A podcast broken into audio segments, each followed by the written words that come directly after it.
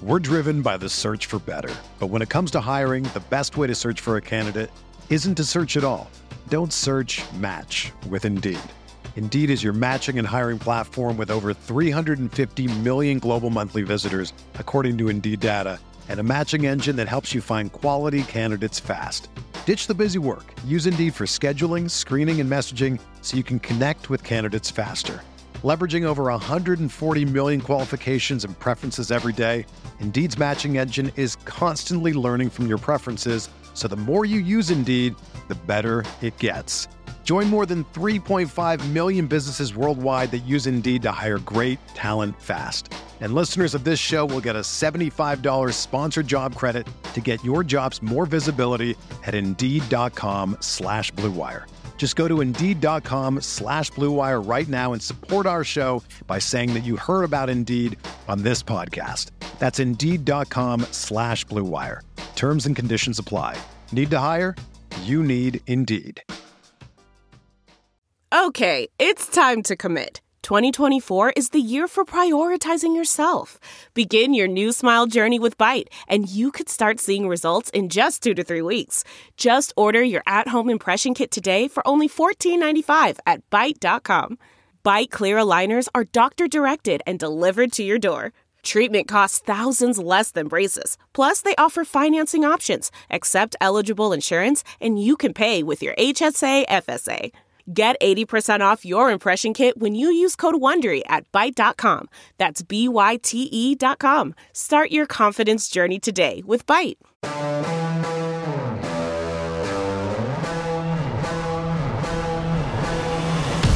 We're barreling towards March. Regular season for most folks ends in, oh, nine days or so. Talking women's hoops on the Friday edition of CSN. And, well, we got a special guest right now. Megan Gower is in the Big Easy starting some bachelorette party shenanigans. So if you're cruising down Bourbon Street later tonight, you hear someone screaming at anyone who will listen that Iowa's defense, it's a hindrance. Lucy Olson is underappreciated. Or if you just see someone berating a bartender to put the TV on the Pac 12 network because USC is playing Colorado, go say hi to Megan Gower. She's off having a great time. Mercifully, you're not just going to hear me ramble for the next 45 minutes to an hour. Special guest, co host of the Coast to Coast podcast on Her Hoop Stats, Illinois State Redbird aficionado, Calvin Wetzel. Calvin, welcome to the show. How are you?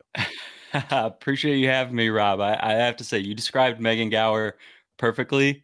Uh, I, I, I'm going to do my best to fill in, but that is that is exactly what Megan's going to be doing tonight. I'm sure. Uh, I'm glad to be on. I love listening to you guys on the pod. So gonna be fun. You understand the shoes you have to fill because when we were, we were talking earlier this week, like Megan knows everything. I don't have she to does. like I don't have to prep too much for she doesn't have to prep too much for her. I have to do I, I have lots of notes in front of me because I'm just trying to keep up. Um, lots to get to. We'll recap the games that have happened this week. We're going to get a reset of sorts, conference races, mostly coming down to the wire, unless you follow the SEC or the Big East. And everywhere I look, a team on the bubble is losing because uh, well, it's late February and these games matter and things are great. Uh, Calvin, where do you want to begin? I guess we'll probably start last night. The big result Indiana finally, finally gets a marquee victory at home over the Iowa Hawkeyes. Uh, do you have any takeaways overall from Hoosiers' far and away biggest win of the year? I, I do. You know, I, I I know we, we talked beforehand how we we weren't necessarily going to get into much of the of the film of it and things like that, but I have to tell you, I watched a little bit of the film this morning because, like you said, Illinois State fan. I was at the Illinois State game last night. Got home in time to watch UCLA. Didn't see this game, so I had to watch a little bit of the film. First thing I see, Indiana's throwing a little bit of a box and one at him. Something okay, Iowa. Were you not ready for this? Because you had to know people were going to watch what Nebraska did in that fourth quarter to Iowa with the diamond and one, and what Maryland has done to Iowa in the past. That you're going to see this at some point. And and I, I granted, I've only watched a little bit of the film so far. I, I don't know exactly how they did the whole game against the box and one, but they scored 69 points. Iowa doesn't come up short of 70 very often. So obviously they didn't do that well against it. I don't know why I was not ready for this and how they can't figure out the box and one. But if I'm a tournament team, a, a team that's going to be facing them in the early rounds and really uh, going to be heavy underdogs, 15 seed or or even you know seven, eight, nine, 10 in the second round. I'm starting to practice the box and one right now. Fair enough. I mean, it's one of those nights, right? Caitlin Clark wasn't magnificent, eight of 26 overall, three of 16 from beyond the arc, but you know, she's going to get hers. It's always pretty much been can everyone else step up? Kate Martin, yeah, she had 19. She was 0 of 6 from beyond the arc. Everyone else, let me do some basic math here. Two of what, 15 or so, maybe a little less than that. So it's always been, you know, sure, let Caitlin get 25, let her get 30, let her get 35. You can stop everyone else. You have a good chance of at least staying in the game with Iowa. And now that's that's five straight games they've allowed 80 plus. So you're talking about the offensive end. I'm worried about the defensive end because Iowa's never had a great defense, right? But you can get away with giving up 75. Heck, you can give away get away with scoring 80 on a lot of nights. You're just doing it all the time leaves you so susceptible, especially in a one and done scenario. One time, Caitlin Clark goes three of 16 from beyond the arc, and you don't get help from anyone else. That's all it takes in March. Yeah, you you said it. You know, and, and uh, you can get away with with giving up 80 if if either one of those things happens. If if Caitlin goes off for 45, you'll probably still be okay. Or, or if your supporting cast really steps up, maybe Hannah Stuelke goes off for 47 like we saw one time, you, are probably going to be okay. But on nights like last night, they hold Caitlin to four points in the second half, 24 overall, which is a great night for most players. For for Caitlin, 24 is pretty big off night.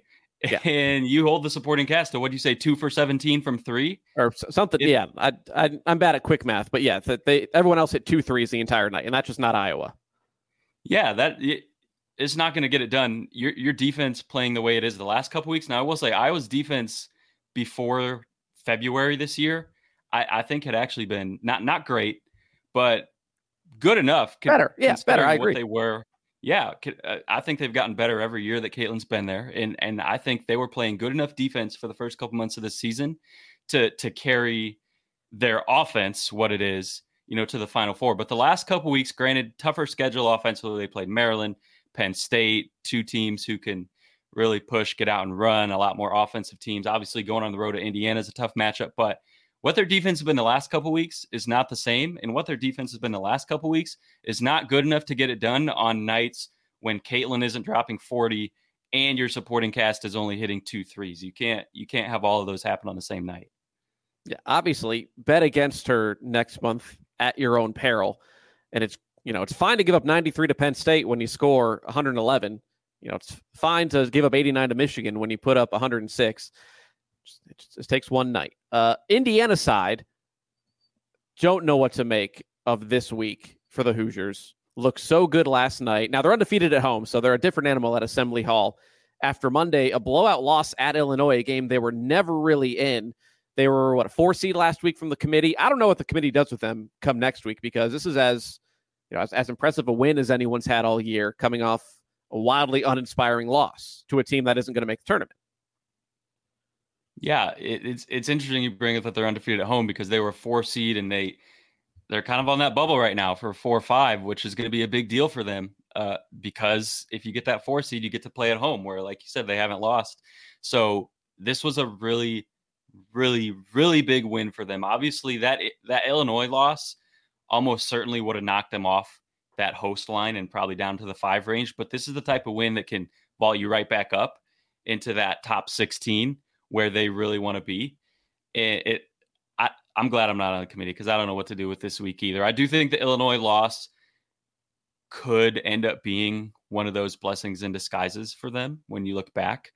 Uh, I think that's the type of loss because so far, up to that point this season, they had basically taken care of business. And actually, I got on a podcast that day said that Indiana's taking care of business against every team that they should and just hadn't beaten a top tier team yet. And then, of course, by the time the podcast was out, that wasn't true anymore. They lost to Illinois by 20. But up to that point, they didn't have a loss like this. They they had a beat down to Stanford, beat down to Iowa, but their losses were to these top 10 caliber teams. Then they go and lose the way they did to Illinois. I, I think that that wakes something up inside of you when you realize we're vulnerable to teams that maybe we might face in the first weekend of the tournament. We need to we need to make some adjustments here. And and we saw it against Iowa. They showed up. Yeah, now I think they probably cancel each other out right? Which for them, that's, that's probably fine. If they don't move up, they don't move down, that's fine. You're, you're still a top 16 team. Obviously, don't lose at Northwestern. Win at home against Maryland and probably get to the championship game. Don't necessarily have to win. And you're probably all but wrapped up a top 16 seed, which is really the goal at this point, right? Right now, um, especially after last year. Like I'm sure they want to go back home, undo that home loss last year to Miami in the second round. What are your thoughts of the Black Unis, by the way? I hated them. Really, I I, I kind of like them. I like the Black Uni. I just, not just theirs, actually in general. I think when teams go to their alternate black black unis, I think I think a lot of teams do it really well. I think I think I saw something that the men are never going to wear them again because they lost big, but now Indiana, like you got to keep got to keep them right. Yeah, even if they, you know, regardless of whether you like how they look or not, you win like that, you got to wear them again. Oh, absolutely. And I mean, it carries on the road. It's black, and then you could just have another blackout at home senior day against Maryland, and then go from there. Uh, so with that, the Big Ten is comfortably, say comfortably, given how little time there is. Ohio State's, who continued Penn State's woes. I don't know if you caught any of this game. Uh, Thirteen nothing basically out of the gate. It was like seventeen to two. Ohio State never threatened by a Penn State team that went from 16 and 5 and pretty firmly into the field. And now suddenly, NCAA tournament's looking shaky. Uh, we can talk about the Ohio State side because this is a team I loved in the preseason. Thought that, you know, I put them in my final four in the preseason. They come out, they lose three games early on. People kind of write them off. They're hovering there, late teens. I don't know if they dropped as far as 20 in the rankings. And now here they are.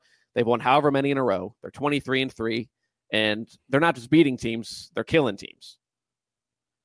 Absolutely. This is a team that has completely flipped a switch, and Cotie McMahon has flipped a switch. And I think she's someone who a lot of people like you who were high on them in the preseason, and I was too, really thought that Cotie McMahon was going to take that sophomore leap after what we saw last year as a freshman. And then in, in the first couple months, she she regressed, if anything, or, or at the very least, didn't really take that next step forward. And now we're seeing that. We're seeing her kind of figure it out here down the stretch of the season, which which is amazing for Buckeye fans because to me, when you look at maybe just February or just just late January and February, this is probably the team with the best chance to beat South Carolina. And I say that knowing that no one actually has a good chance to beat South Carolina. There's a huge gap. But if if anyone, I think if if you put South Carolina against every team in the country right now, who do I think has the best shot? Today, a month ago, I wouldn't have said this. I think it's Ohio State. I think they're playing phenomenal basketball. They deserve their AP number two ranking right now. And like you said, barring some sort of uh, slip up here, the Big Ten is there. Really, the Big Ten is theirs outright. Even if they slip up, they should be able to get a share of the Big Ten at this point. They take care of business. The Big Ten is going to be theirs outright, and it might be theirs outright before they even play that game at Iowa, which at you know to finish the regular season, which was looking like it might be a game to determine the Big Ten champion. But now it's looking like Ohio State might wrap it up before that. Yes, a game and a half lead with three to go. So if they beat Maryland this weekend, I think they'd wrap up a share, and that they play Maryland and Michigan at home the next two games. Given the way things have gone, you'd expect them to win both of those. Uh, and you're right. If that's the case, they go two and zero oh in the next two games. That game at Carver Hawkeye doesn't have quote unquote implications in terms of Big Ten seeding or you know Ohio State if they lo- lose at Carver Hawkeye, barring them losing by 35 points, they'll be in line for a one seed, you would imagine, uh, heading to India, Minneapolis this year, Big Ten tournaments in Minneapolis. So the preseason Buckeyes finally looking the part um, and doing it at the right time of year. Again, Nittany Lions haven't made the tournament since 2014. They're 16 and 11 now after starting 16 and 5. Uh, and things are suddenly shaky for a Big Ten conference that I don't know. Megan's the bracketologist. She knows better than me. Looking at like eight bids, like Ohio State, Iowa, Indiana in, Nebraska's probably in, Michigan State's probably in. I've been hard on Maryland all year. The Terps have done what they've needed to do. And then you have teams like Minnesota and Penn State and Michigan. Um, do you have any thoughts? You're, you're more of a Big Ten guy than than I am, especially with some of these smaller teams. Like I don't know a whole lot about Nebraska, as we learned a couple weeks ago uh, Michigan State, Minnesota. Do you have any thoughts on these kind of mid tier Big Ten teams that are tournament good, but they're just not, you know, they're not in the picture for a top 16? Yeah, I'm glad you brought up Nebraska. You know, I'm I uh I agree with you that I think they're in. I'm surprised to hear you not say that you think they're a WNIT team because I, last week on the pod, I, I heard you say that you were going to be Nebraska's villain. So I thought yes. you'd come on here and put but them in the WNIT. At, oh, that's right. At a cost. If I, if I get You're swag, right. I, I, will I will happily. So what did they do? That's right. I already forgot. Uh, since I said they had no chance to beat Purdue, they beat them. No chance to beat Northwestern, beat them handily. Oh, Minnesota at home. Uh, Gophers going to come in and get that win. Keep it up, Nebraska. Keep it up. I'm again happy to be the resident hater as long as there's a payoff for me at the end when you're cutting down nets. Yeah, absolutely. No, no, I agree with you though. Nebraska's in. I think I think Minnesota team you brought up, that's the team that, that's in trouble here because Mara Braun looks like she's done for the year. You know, they haven't officially said that.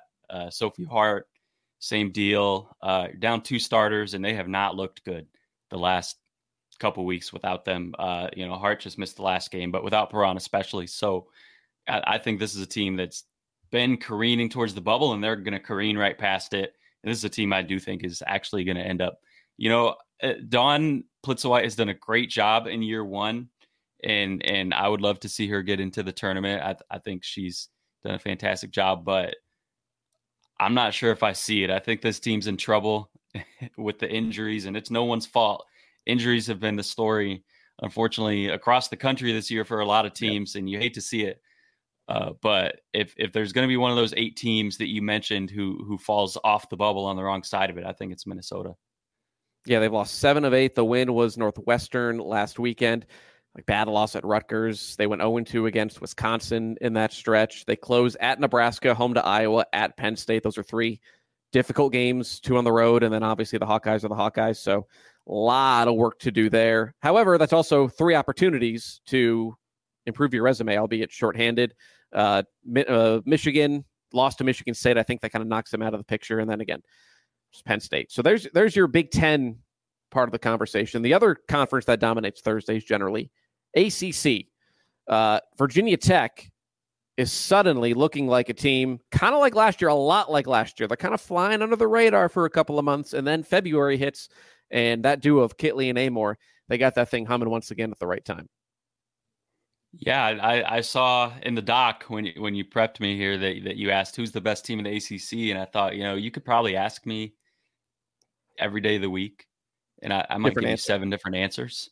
Yeah. But my answer today is going to be Virginia Tech. I'm going to agree with you on that. I think they're playing their best basketball at the right time here, and like you said, like last year, uh, not quite the level of Ohio State, but a little bit similar in terms of some of those slip ups early on, and, and now they're really clicking. Uh, I think Georgia Amoore is a March player. I think Georgia Amoore, we saw it last year, and I think we're going to see it again this year in her senior year. Uh, is is going to be one of those players who, when you get into the tournament, teams aren't going to know how to stop her. That step back, it's it's nasty. So I, I would have NC State as a close second. Still not sure if I'm a believer in Louisville or not. They keep proving me wrong. So we'll we'll see how they do. I know that's sort of been the top three for a while, uh, but uh, this is one of those conferences where the conference tournament, the seven seed, the eight seed, the six seed might just go win this thing because who anybody can beat anybody. Yeah, Duke starting last night was the eight seed, or would have been if the tournament started yesterday. And they went to the carrier, the JMA Wireless Dome. Sorry, I can't call it that. The Carrier Dome and dominated Syracuse from start to finish. And that game was never close. And they're the eighth seed. You're right. Would it shock me if they went on a run? Absolutely not. Uh, in terms of Virginia Tech, Amoore is one of those players that I don't care if she's 11 of 12 shooting or 1 of 12 shooting. If you're down too late and the ball's in her hands, you just trust her. And there aren't that many players in the country you can say that. Obviously, Caitlin Clark, Amoore's there. I think Hailey Van Lith uh, is largely there, like a March type player where you know if you need it, you're going to get it. Paige Bueckers is probably there. It's, it's a very short list. And then Put not Juju to mention Watkins in there as well, although not that we've yeah. seen her in March yet, but from what we've seen, definitely. Yeah, absolutely. And then you have the person who I think is a first team All American and a two time national player, or ACC player of the year, who like never gets talked about. And Elizabeth Kitley just goes out every night, especially during this nine game win streak, and puts up like 23 and 15, 25 and 11, 30 and 14. And like no one talks about her. And she's phenomenal and she's an unstoppable force. And now they're starting to get just enough, I think, from your Kayla Kings, from your Matilda Ekh. You know, Louisville over the weekend, it was Carleigh Wenzel. Like they don't need to score 20 points, But if two or three of them can score like six, eight, nine points apiece, then I think that brings Virginia Tech to a whole nother level, given how well the two superstars are playing. Absolutely. And I think that's what they were trying to figure out early on in the season, especially in some of those bigger games. A little bit like Indiana, where they were taking care of business, but but some of those bigger games that that they weren't showing up in the same way against against Iowa, against LSU. And now now they're starting to piece that together. And then you throw in, like you said, Elizabeth Kitley, who is one of those players you just kind of know what's coming and you can't stop it. You you know she's whatever eight feet tall and she's going to hit you with that fadeaway. And what are you going to do about it? It's going in. Yeah. So when you have that and, and then Georgia Amoore gets playing off that, it's it's a really tough beast to stop. I think the whole year, if you would have asked me who's the best team in the conference, I would have said NC State until probably last week. And NC State lost last night to North Carolina. Heels kind of led throughout, never put it away until the fourth quarter, win by 10.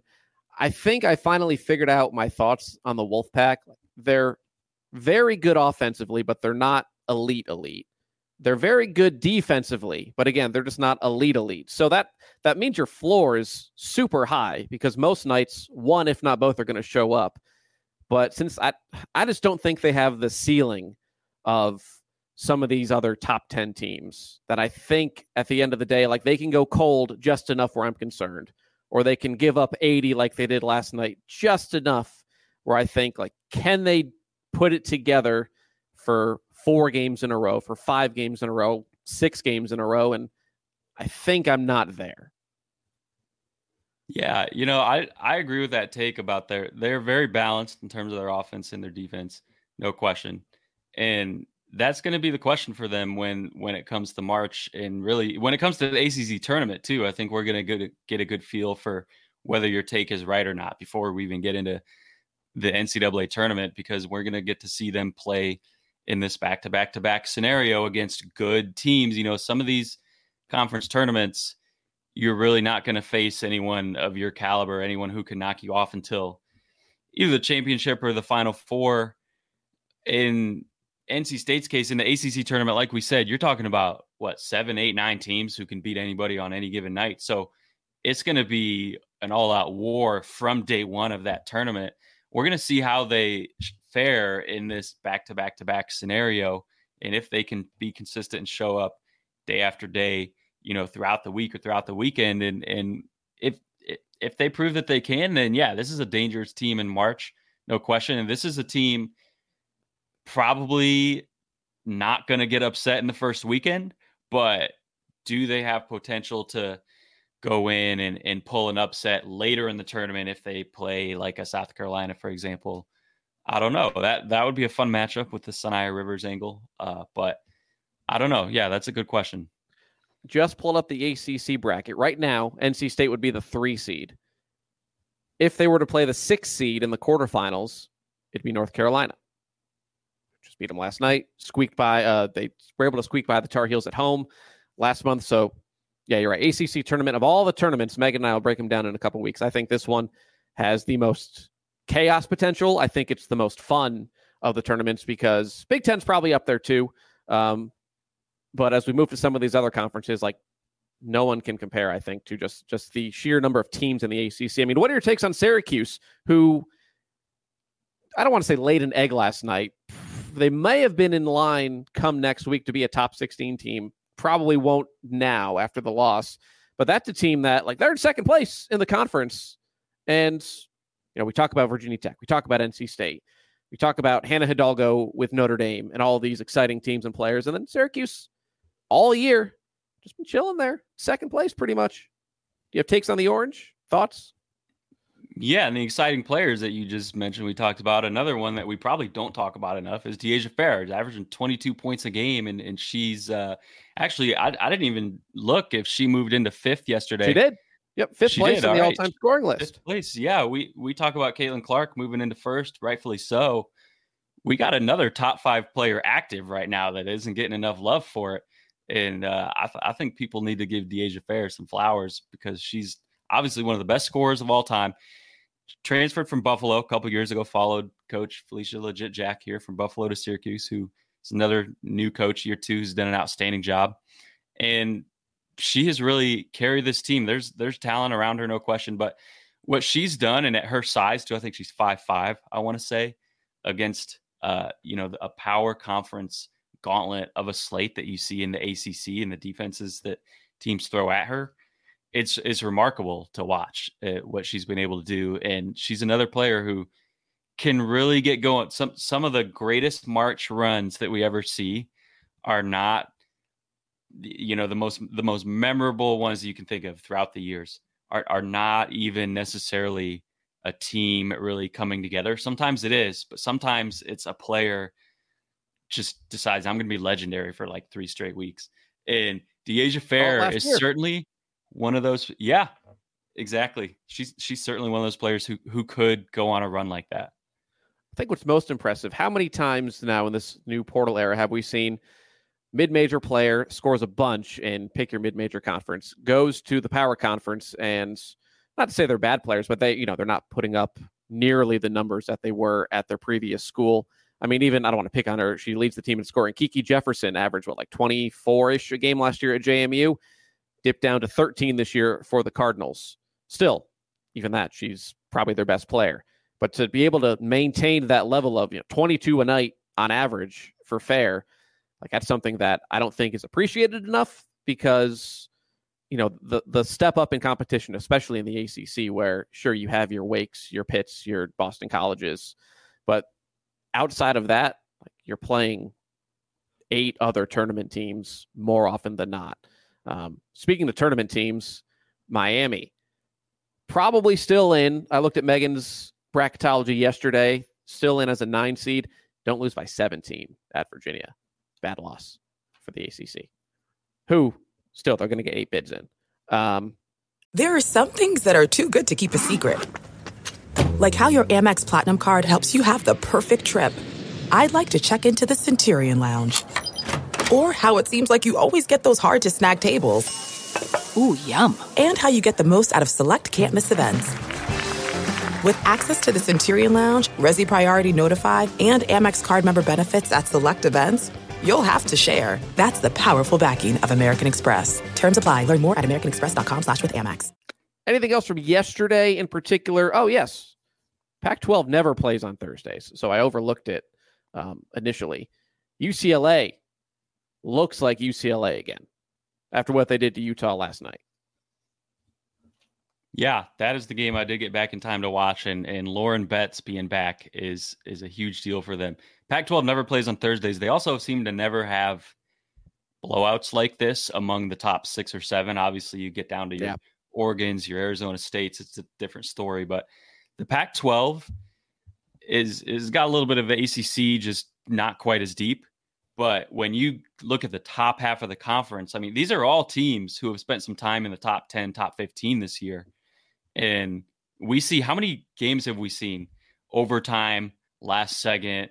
So I was a little bit surprised to see Utah kind of get run out of the gym the way they did. But you're right. The story is UCLA. Lauren Betts missed some time. Obviously, UCLA got up to their highest ranking in school history at one point, number two, fell off a little bit with Lauren Betts back now and, and kind of has her feet under her and, and looking like she did early in the season. This is another one of those teams that could absolutely compete right there in that next tier below South Carolina for for a Final Four spot. Five losses already. They they play Colorado obviously next. I don't know who they close with. All right, the Arizona schools. So thinking maybe one, maybe two more losses. Seven probably is too many to to justify them as a one seed. But boy, that could be a scary two seed because I think at their peak, which it looks like they're starting to refine that form, they're as healthy now as they're going to be, um, barring some sort of setback with anyone.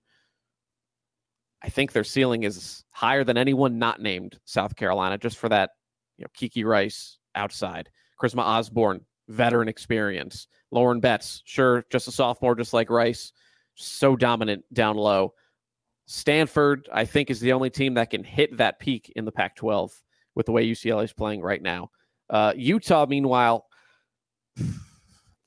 what are they her hoop stats composite ranking? They've now dipped down to nine. Like they're still ninth in the composite rankings. The metrics love them. I think they've been one of the bigger disappointments this year, just given the expectations. Um, Alissa Pili's great, don't get me wrong, and they just they just haven't reached the heights of last year. Still time, obviously, but I just I think that they they're one of the more disappointing teams from the preseason. Yeah, you're right. And you know, they're a team that still has that ceiling of say those top teams in the Pac 12 that you talk about. And on the best night, Utah looks like nobody can beat them. This team is one of three teams to stay within single digits of South Carolina. So we we can talk about their ceiling and and uh, the metrics that, that love them might be right. But when you look at their floor, like what we saw last night, they have a floor that is very concerning if you're a Utah fan. And you know, you have to talk about when you look at what they were last year and we expected them to take a step up and and maybe they haven't. They even stepped back. Obviously, you have to talk about Gianna Kneepkens, who they lost to injury early in the season. Uh, and then last night, Jenna Johnson left the game uh, in the middle of the game. And so we'll see if she comes back uh, for their next game. I think she got stitches, I, I heard someone say. So it, it, sounds like it wasn't any type of serious injury. Uh, but obviously, last night they were playing even more shorthanded, but still, I. It, uh, 30 points is 30 points. So, yeah. Uh, granted, when you look at their front court, it's not big and it's not deep. So when you lose your center, who's six two and already giving up five inches to Lauren Betts anyway, you're going to have some problems. Uh, well, like I said, hopefully she comes back for them. And I do think this is a team that, on the right night, can compete with basically anybody in the country. But on the wrong night, UCLA earlier. They did exactly, exactly, and like we said, competed with South Carolina. But on the wrong night, this could be a team that exits in round two top of the Pac 12. Actually, you know what? Talk about these close games. Let's rewind one week. We had Scott Rueck on the show, head coach of Oregon State. We talked to him last Thursday. And then last Friday, while we're talking UCLA, game of the finish of the year in college basketball, men or women's. That final, you didn't even need to watch the first 39 minutes and 50 seconds. The last 10 seconds of Oregon State UCLA, phenomenal theater. If you're not a fan of advancing the ball, just watch watch the three minute videos that are going around on social media and tell me you don't like advancing the ball. That was great. that's exactly what I was going to say, Rob. Is that anybody who is trying to convince someone else of the timeout advance the ball rule needs to just clip that 10 seconds and send it to them. And that's your argument. That case case closed. But you're right. This this is exactly what I was talking about. It feels like any Pac-12 game that doesn't go to overtime between this top half finishes in some sort of fashion like this game. And it was we game winner. No, wait, no, it wasn't because we got another game winner over here. No, wait, but then we got another one over here. But we're still not done. We, we saw basically four game winners in the last 10 seconds of this game. I, I wish we had, you know, usually I'm like the guy who who nerds out on the stats and looks stuff up. I don't actually know how to look this one up, but I wish we had like a whole stats team that could look this up for us. What's the most lead changes in a, in a game in the last eight seconds? Because – four lead changes in eight seconds. Yeah, that's, you just don't see it. You just don't see it. It was like you said, the game of the year.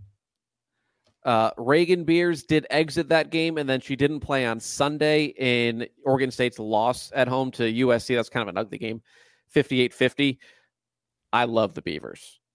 I take pretty much no merit in Sunday's loss. Sure, bad shooting night for pretty much everyone assuming Raegan Beers comes back, if not this weekend. I haven't actually looked up her status, but as long as she's back for the tournament, I think the Beavers. I don't know if they're at the Stanford and peak UCLA level um, on a neutral floor.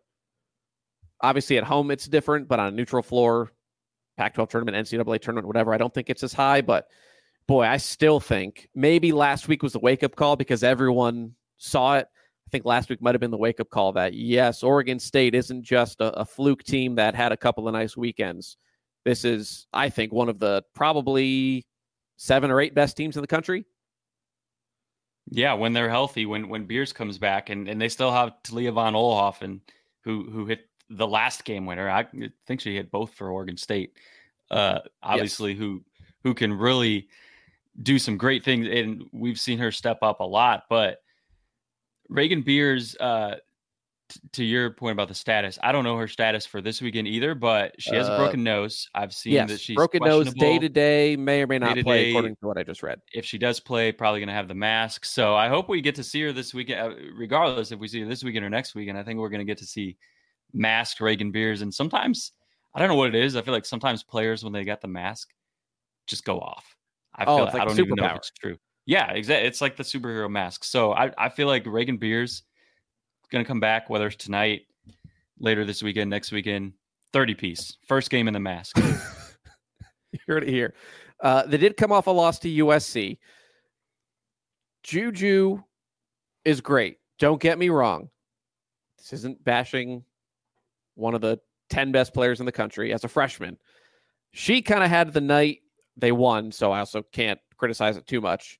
She had a kind of night that people think Caitlin Clark has all the time, in that one assist, six of 32. That's the part that concerns me about USC, even in a win, is that when she has an off night, the difference is Caitlin Clark had nine assists last night. I understand they lost and 10 rebounds. Juju is six of 32. Like, where's anything else coming from with this USC team? Yeah, they're they're gonna need McKenzie Forbes obviously to step up on those nights, and it was really their defense that carried them to the win, like you said, 58-50. But I, you know, to be in, in Juju's defense, like Caitlin Clark probably had more of those nights her freshman year than she. Pro- yeah, yeah, that's fair. That's Uh, fair. and so you know she's just getting started. I, th- I think Juju's going to be the best player in the country, maybe as soon as next year, assuming Caitlin Clark comes out. But the fact that USC is able to win on nights even when she doesn't have it, because when she does have it, forget it. When she's she Right. dropped 51 on the road at Stanford, which is about as good of a scoring performance as you're ever going to see from a freshman, maybe from any player ever, considering the context, who you're playing, where you're playing. When she has it, like nights like that, forget it. It's over. So for USC to be able to dig down on defense and find enough to get a win over a very good, although like you said, shorthanded Oregon State team, even on a night when Juju doesn't have it, I think says a lot about this team. And I, th- I think it is a good defensive team. I think that's the thing with Juju too that is different from Caitlin Clark and especially from freshman year Caitlin Clark because we've seen her develop obviously is is the defense. I think Juju has come in and and already as a freshman been a very very good defender and someone who probably doesn't get as much love for her defense because she drops 30 all the time, drops 50 on Stanford, has these crazy shooting nights. But even on an off night, she's going to bring it on the defensive end. Uh, I believe she's on the top 15 watch list for defensive player of the year, if I remember correctly. Might be wrong about that. I need to go back and check that. But that's uh that's definitely someone who Juju's definitely someone who can give you contributions even when her sort of offensive box score that you read off there doesn't look very pretty. Yeah, and you know she doesn't have the gaudy steals numbers that like Hannah Hidalgo has, another freshman who comes in and Yeah, well, no one does. Hannah right, exactly what, plays five- phenomenal five, defense. I So that probably, lead in the country. So I mean, it's hard to not lead in the country when you have what 120 something steals and it's mid February. It's wild. Uh, Stanford, we haven't talked really Stanford. They can wrap up a share of the Pac 12 this weekend with a couple of wins. That two headed monster of Brink and Iriafen, they're, they're probably going to go to Vegas winners of 10 in a row. At the very least, nine of 10. They do have to go to Oregon State next week. But, you know, we're spending all these time looking at all these newcomers the past few years. UCLA's on the rise, USC's on the rise, Oregon State is back after a down year. We talked about Utah, all these great teams. And at the end of the day, there's Stanford at the top. Like once again, it's almost like we take it for granted. It it does feel like that, doesn't it? And you know, part of it is that the Pac-12 two through say seven has stepped up so much this year in in its swan song that there's so much more attention going around to the UCLA's and the the Juju's uh, in in Colorado, who we haven't even talked about, but in, in Oregon State, the list goes on. But Stanford is, if it's possible to quietly be as good as they are, they're kind of doing it. They're quietly still the best team among that group. They're quietly maybe the second best team in the country. I said maybe Ohio State is. I think Stanford's right there. I don't think number two is clear. Stanford, obviously top four at worst. Uh, and and they're quietly a team that you know, and maybe it's not that quiet. I mean, Tara VanDerveer getting a lot of attention, obviously, for having the most wins all time. Uh, Cameron Brink, you know, might be the defensive player of the year, leads the country in blocks, probably going to go number two overall in the WNBA draft. But in terms of how good they are and the attention that they've gotten in past years, uh, I it does feel in a weird way almost a little under the radar to me. But yeah, this this is absolutely a team. This is I think the highest ceiling, and honestly, I would probably say highest floor team in the Pac-12. I'm a little. I've said this a couple of times. I'm worried about the guard play, just in terms of the offensive production. Hannah Jump is fairly consistent, but yeah, Brink and Iriafen, like they've had enough off nights and they've had enough nights offensively where they're scoring in the 50s and 60s that I'm a, I'm not going to say concerned. I just puts me on pause for a heartbeat. Um, but I agree with you. It's I think it's Stanford and UCLA at the top. There's probably a slight, like a half step down, Oregon State, USC, Colorado, another step down, Utah. But if any of those six teams made a run to the Final Four to the Elite Eight, heck, if multiple of them did, I wouldn't be surprised in the least. You know, by the way, who's in last place in the Pac-12? Arizona State or Oregon? Oregon, which is wild. It's crazy. It's wild. Like they had the number one recruiting class in 2020, so they should all be seniors now, and none of them are there. Te-Hina Paopao, South Carolina, Sydney Parrish, Indiana, Kylee Watson's out at Notre Dame, Maddie Scherr at Kentucky, Angela Shelley, I think, was in that class, right? At, She's at, at Nebraska. Nebraska. Leach is at UCLA. Like you sit there and go, oh, it's easy for South Carolina and UConn and Stanford because they get all the best players getting all the best players is only half the battle. Yeah, like a third them. of the battle. Yeah, keeping them one, yeah, in this era, exactly. keeping them, and then two, developing them. Like Oregon had the number two recruiting class in 2022. So Chance Gray still there, Grace VanSlooten still there. Just not to knock Oregon. I you know love the people in Eugene, great relationships with them, but just goes to show you like what these top top top teams do every year. South Carolina, UConn, Stanford, what Tennessee used to do. Like it's more than just getting the best players.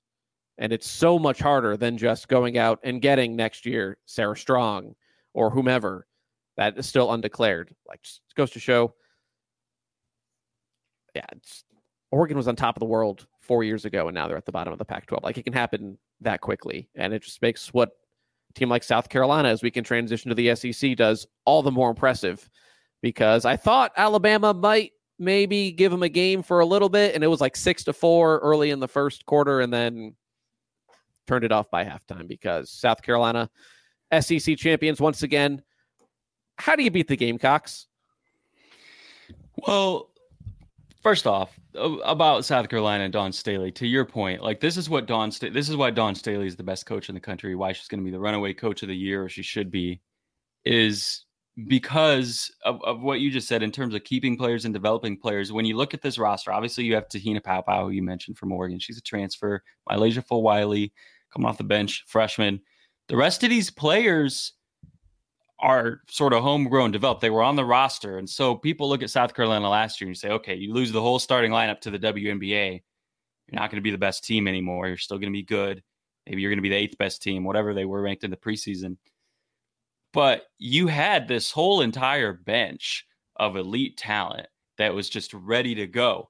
And the difference between Dawn Staley and everybody else is that Dawn Staley is such a coach that everyone wants to play for because of the relationships that she develops that all of these talented talented freshmen and sophomores who are sitting behind Aliyah Boston who are sitting behind Brea Beal stay they don't they don't all go decide I, I want more playing time. I'm going to go somewhere else because I don't want to come off the bench. They say we're going to trust the process.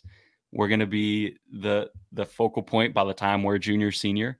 And now look at how it's paying off for Kamilla Cardoso. Obviously, she transferred in a few years ago, but Bree Hall, uh, Ashlyn Watkins, Chloe Kitts, it's paying off. They're all putting up numbers and they're all winning. So, what Dawn Staley does in terms of building those relationships and convincing players to stay and and really developing them even when they're coming off the bench and not getting a lot of playing time earlier er, early in their career i think is the thing that separates her from everyone else but to your question about how to beat them you got to have depth because South Carolina is one of those teams outside of last night where, like you said, game was over at halftime. More often than not, it's actually not. When you look at South Carolina's scores, they really actually turn it on in the third or especially fourth quarter in a lot of their games. You see a lot of games where it's a single digit game at halftime, they win by 30. And that's because they wear you down. Again, this depth that they have, they always have so much depth. And for 40 minutes, by the time you get to minute number 35, they are still fresh. They are so much better than you and so much more ready to go than you in the fourth quarter. So you got to have depth. That's number one. Got to be able to play for 40 minutes. And you have to box out because South Carolina is so relentless on the offensive glass. The three games that they've had this year that were in single digits, uh, like we said, Utah was one of them, LSU, and then I'm, I'm drawing a blank on what the other one was right now. Uh, those three teams got at least two thirds of their rebounds on the defensive end. Uh, and Carolina. most teams don't do that. Who was it? North Carolina. That's right. North Carolina. Yeah. Those three teams all rebounded on the defensive end. Most teams don't against South Carolina. And so that is a critical. And most of the time, if you're deep and you box out, you're still not going to win. But if you want to have any chance, that's what you have to do. I think I said this last week. Like nine times out of 10, they can play exactly the way they want to and just bully you for 40 minutes and they'll win by 30 like they did last night. But what makes them scarier now, which I don't think they had as much last year, like if they need to make eight threes in a game, they now have that capability with Paopao and Hall. Like, Chloe Kitts is able to shoot a little bit. Fulwiley can come off the bench, shoot a little bit. Tessa Johnson is a good three point shooter. That added dimension now it's like, all right, we can maybe like keep up for the most part and handle it down low. And then it's like, okay, well, now we're going to give up seven, eight threes. Well, all right, hat tip. Uh, to, and to go back to your point on keeping players, I think Laeticia Amihere here is the perfect example. For every year since she was a freshman, I was waiting for her to transfer, and she just never did because I thought she was all American caliber, and she was just stuck behind Aliyah Boston, and then Kamilla Cardoso comes in, first option off the bench she's a top 10 WNBA draft pick who chose to stay for four years and super efficient in the 20 minutes a game that she'd get. She stuck around and got a ring and got drafted. And I think like she's she's kind of the poster child for what Dawn Staley and the culture that she's trying to build and proof for your Bree Halls, your Chloe Kitts, who was an early enrollee last year, your Ashlyn Watkins. Like, yeah, stick around. Even if you don't get 35 minutes like you could get at pick SEC or power school here, you have a chance to win a ring, and people will know if you're good, even if you get fewer minutes because you're just part of a better team. Um, anyone else in the SEC, like LSU, we can talk about them, but any of these middle tier teams, like Megan and I have kind of dismissed a lot of the conference for the most part. Tennessee, I think, is okay. Alabama's okay. Ole Miss couldn't really build off that momentum from last year's Sweet 16 run. Like any of these middle of the pack SEC teams do anything for you? Because to be honest, like, I see a number of tournament teams. I don't see more than a maybe two or three second weekend teams. No, I mean South Carolina, obviously Final Four team. LSU definitely yeah. a second weekend team. After that, I think LSU's in a tier of their own. They're clearly not number one. They're clearly not number three. Then you look past that. If there is going to be another second weekend team, people who have listened to me on podcasts for a while are going to be very surprised by this because I've I've thrown as much shade on this team as you have at Nebraska.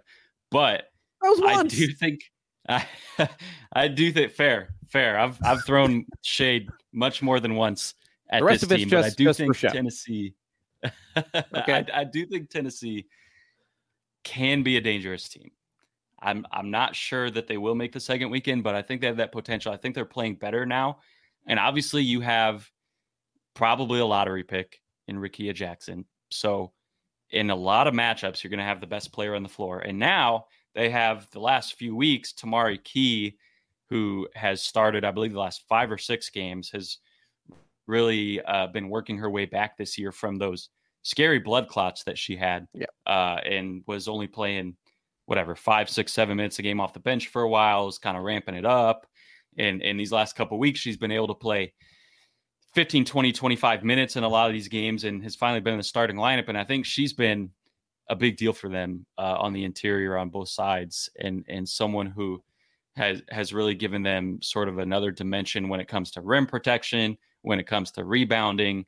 things like that. And obviously, just basketball aside, it's great to see her, you know, healthy and thriving on the court again. But with, with her anchoring down low, this is a team who I think uh, I.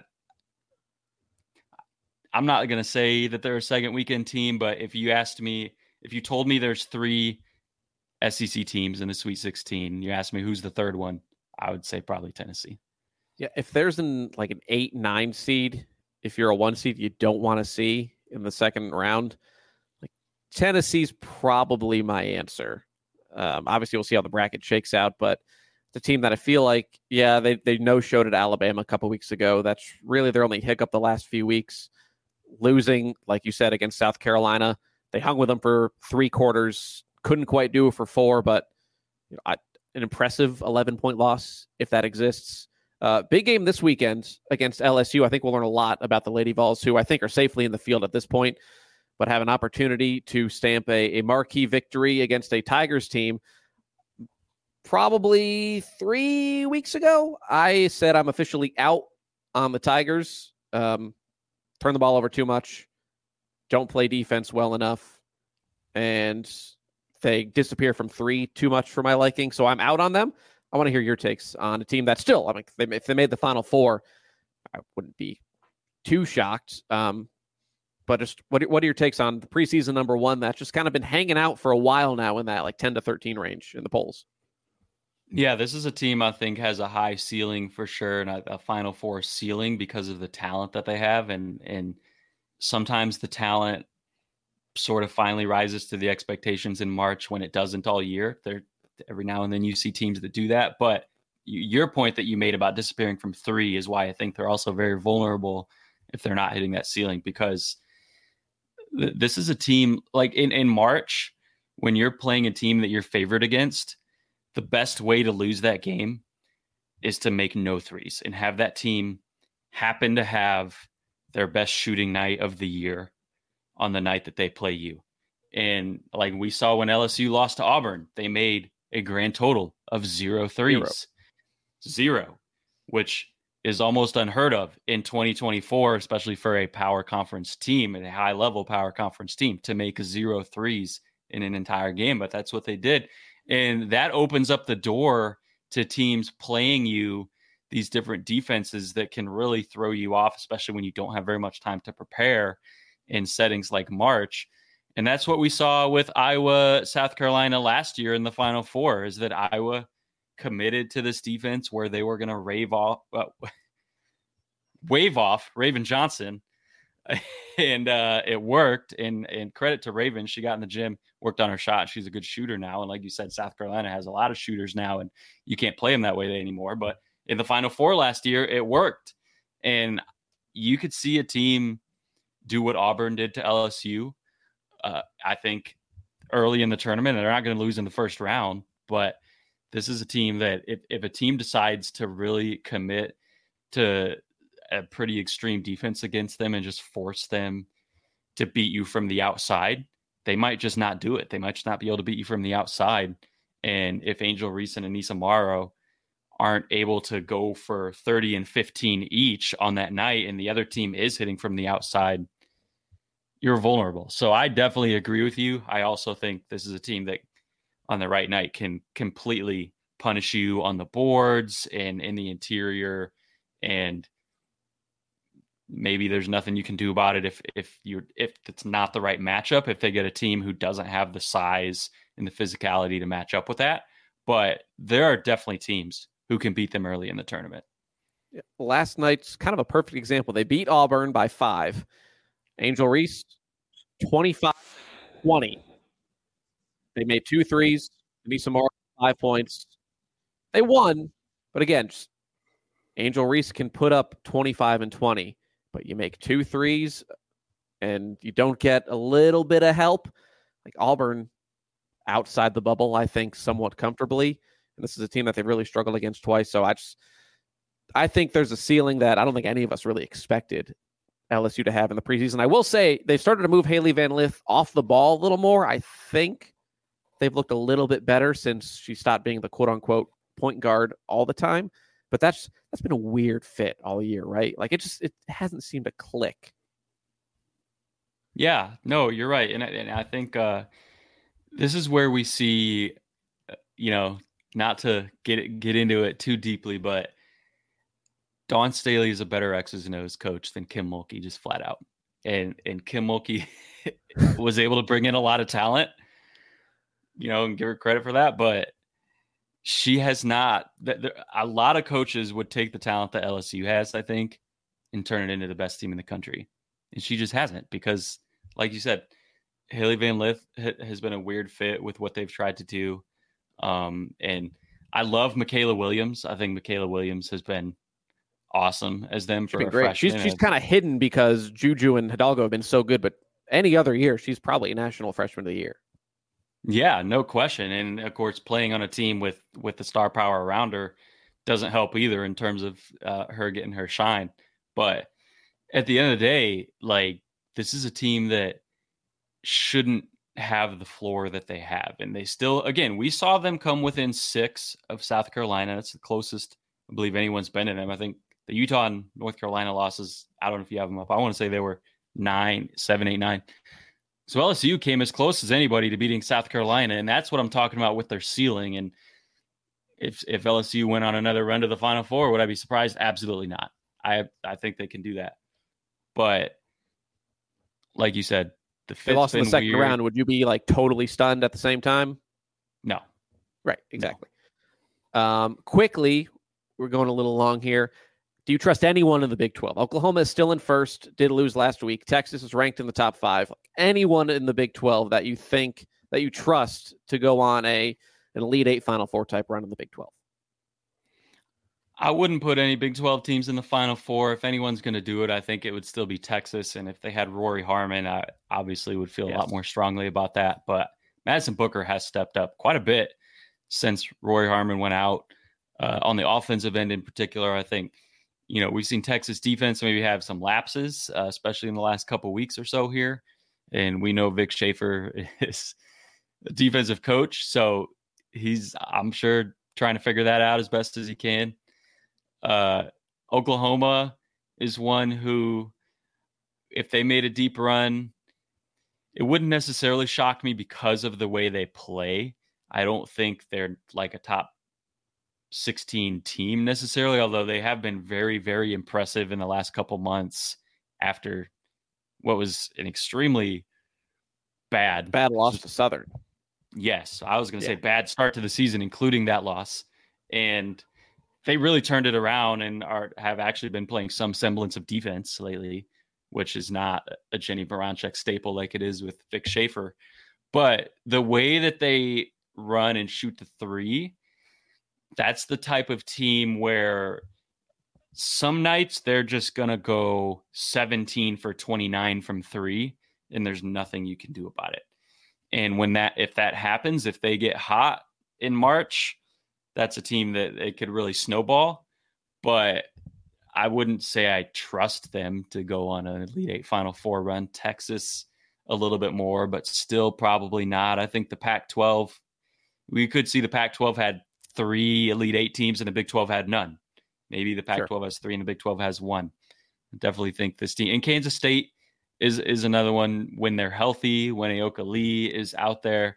I do think they have that potential as well to go on a deep run. We saw them get up to number two in the rankings earlier this year, uh, but obviously we've seen them exposed a little bit uh, in the last couple weeks as well. So it is Big 12 is kind of tough to figure out. Yeah, Texas, they force 20 turnovers a game. They get like 40% of their offensive rebounds. That travels. So if someone is going to go on a run, I think it's the Longhorns. I also think I'm out on K State. I think they they burned their star burned brightly little too soon. Like I think they peaked last month. Ayoka Lee is back. I'll give her, you know, it's fine. She showed rust against UCF, but still they should be able to handle. Well, she didn't UCF play in that UCF game. Actually, she missed. She had an ankle injury, so she missed that game. The one she on came Sunday? back. Uh, I believe it was Sunday. Yeah, she came back for a game and then uh, got hurt again, missed the UCF game, then came back again in the in the last game. So the UCF game, although I think even without Ayoka Lee beating UCF by two was mildly concerning if you're a Kansas State fan. Right. I think you should be able to beat them by more than two even without her, but she did miss that game. That's right. That she, I was thinking of the first game back earlier in the week where she put up like 20 points, but it was inefficient um, in a win. So uh, either way, if she's back, maybe that changes things. But at this point, it's getting late to not be 100. percent um, So I think I'm, I just think I'm out on K State, and then I don't trust any of these other Big 12 teams to go on a massive run um, very quickly. UConn win the Big East again. They're the number one seed. They'll clinch it this weekend when they go to DePaul. Paige Bueckers, she's coming back next year any initial thoughts? And I think this is the first of like I don't. There's lots of people who could come back, and we don't know anything outside of Bueckers coming back. I don't see Caitlin Clark coming back. I don't see Cameron Brink coming back. I think this might be the most high profile one that we get that's coming back for next year.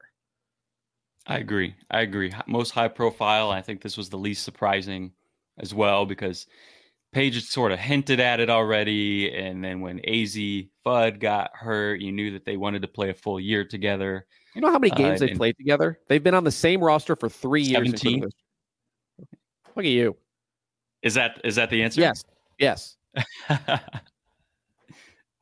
yeah. Sorry, continue. I interrupted you. Not enough. It's not enough. And and uh, I mean that's not that's like half of a season total. And they've been on the same roster what three or four years now? Three, three years. years? Yeah. Three years and they haven't even played a full equivalent of a year together. So that one was not as surprising. I would definitely be much more surprised if Caitlin Clark came back. Uh, her boyfriend Connor McCaffrey works for the Pacers, and I think she's done all that she wants to do at Iowa at this point, other than maybe win a national championship, which we'll see if that happens. Cameron Brink, same deal. I think she's out. But again, no one would shock me because of how NIL works and and how the sort of resources are at, at the high level division one compared to WNBA. Like you're giving up charter flights, this and that. There are some reasons to come back. So nothing would shock me necessarily, but I do definitely lean with you that these other high profile players are probably coming out and paid. We'll, we'll see someone who's maybe a first rounder, projected first rounder come back to school, but no one as high profile as Paige. Like honestly, I think that the next high profile player that I'm curious about and I think might stay is Aaliyah Edwards, to be perfectly honest. Like if Paige yeah. is coming back and Azzi Fudd comes back healthy, which admittedly she hasn't been healthy since her junior year of high school consistently. Um, but I she's the one I think be on the fence about whether she comes back. Um, last question for you. Today's a big day. Live in Winston-Salem. Institution in Winston-Salem, the Pancake Jamboree. We do it every year within our office. If you follow the college baseball version of CSN, the 3D show, Kyle Schasberger, uh, won in 2022, was upended last year by someone in our office. Question for you. This jamboree, we go across the street. It's with one ticket, uh, all you can eat pancakes and sausage. Money is no object, Calvin Wetzel. How many pancakes can you down? And you have 6:30 a.m. p.m. So you can go whenever you want and stay as long as you want. How oh, we're talking you down? Talk about like normal size, like like. Um, I, I want to say that, yeah, like the size of like a dessert plate size, and they're not overly yeah. thick. I gotcha. Okay. Oh, that's a good question. That's a good. Are we uh, assuming that I don't like, care you, how you, I feel you, the next day? Yes, and you you you go okay. in knowing, all right, I need to maybe like skip breakfast because I'm gonna go and house some pancakes. Yeah, right. Yeah. Uh I'm gonna say ooh, I would hate myself later for sure. But you know, if I if there was something on the line and I, I had I don't know, I was I was winning something, I had a reason to do this, I think I would be capable of maybe uh putting up like a 30 ball, I'll say. 30. Wow. I think I could do it. I think I would I might throw up later, but I think I could do it. I mean, there, this is not fast. Contest, I wouldn't man. do it fast. Like, I'm not a speed eater, to be clear. Oh, that's fine. This not, isn't a hot dog contest. If these things. Yeah, if you you know if, if you puke and rally, like keep going, man. Yeah, no rules here. That is that is spectacular. Um, Calvin had a lot of fun. Thank you for filling in for Megan. Tell us where can we find you? Where can we hear you? Where can we read you? You can follow him on Twitter at cwetzel31. Yeah, so that's where I'm at on social media. Uh, I have a podcast regularly with Her Hoop Stats uh, once a week. with Karina Mustafa, who does an excellent job. It's called Coast to Coast. So tune into that. Uh, and then just WNBA content. too there, right? Yeah, WNBA, uh, college, the whole deal. Even cover a little bit, uh, probably international when we get into the Olympics. Uh, so just women's basketball all year round on there. Uh, and yeah, whatever content I'm putting out through Her Hoop Stats, go follow. Yeah, good stuff. Games this weekend: USC Colorado tonight, USC Utah on Sunday. Uh, if you like Creighton Villanova tomorrow, and then LSU Tennessee to highlight the weekend. Megan will be back next week, where it'll be March when we talk. So enjoy the final week of February. Talk to you next week. You know how to book flights and hotels. All you're missing is a tool to plan the travel experiences you'll have once you arrive. That's why you need Viator. Book guided tours, activities, excursions, and more in one place to make your trip truly unforgettable. Viator has over 300,000 travel experiences to choose from. Everything from simple tours to extreme adventures and all the niche, interesting stuff in between. So you can plan something that everyone you're traveling with will enjoy. Real traveler reviews give the inside scoop from people who've already been on the experiences you're considering. So you can plan with confidence. Free cancellation helps you plan for the unexpected. And 24 7 customer support means you can travel worry free. Download the Viator app now and use code Viator10 for 10% off your first booking in the app. Find travel experiences for you. Do more with Viator.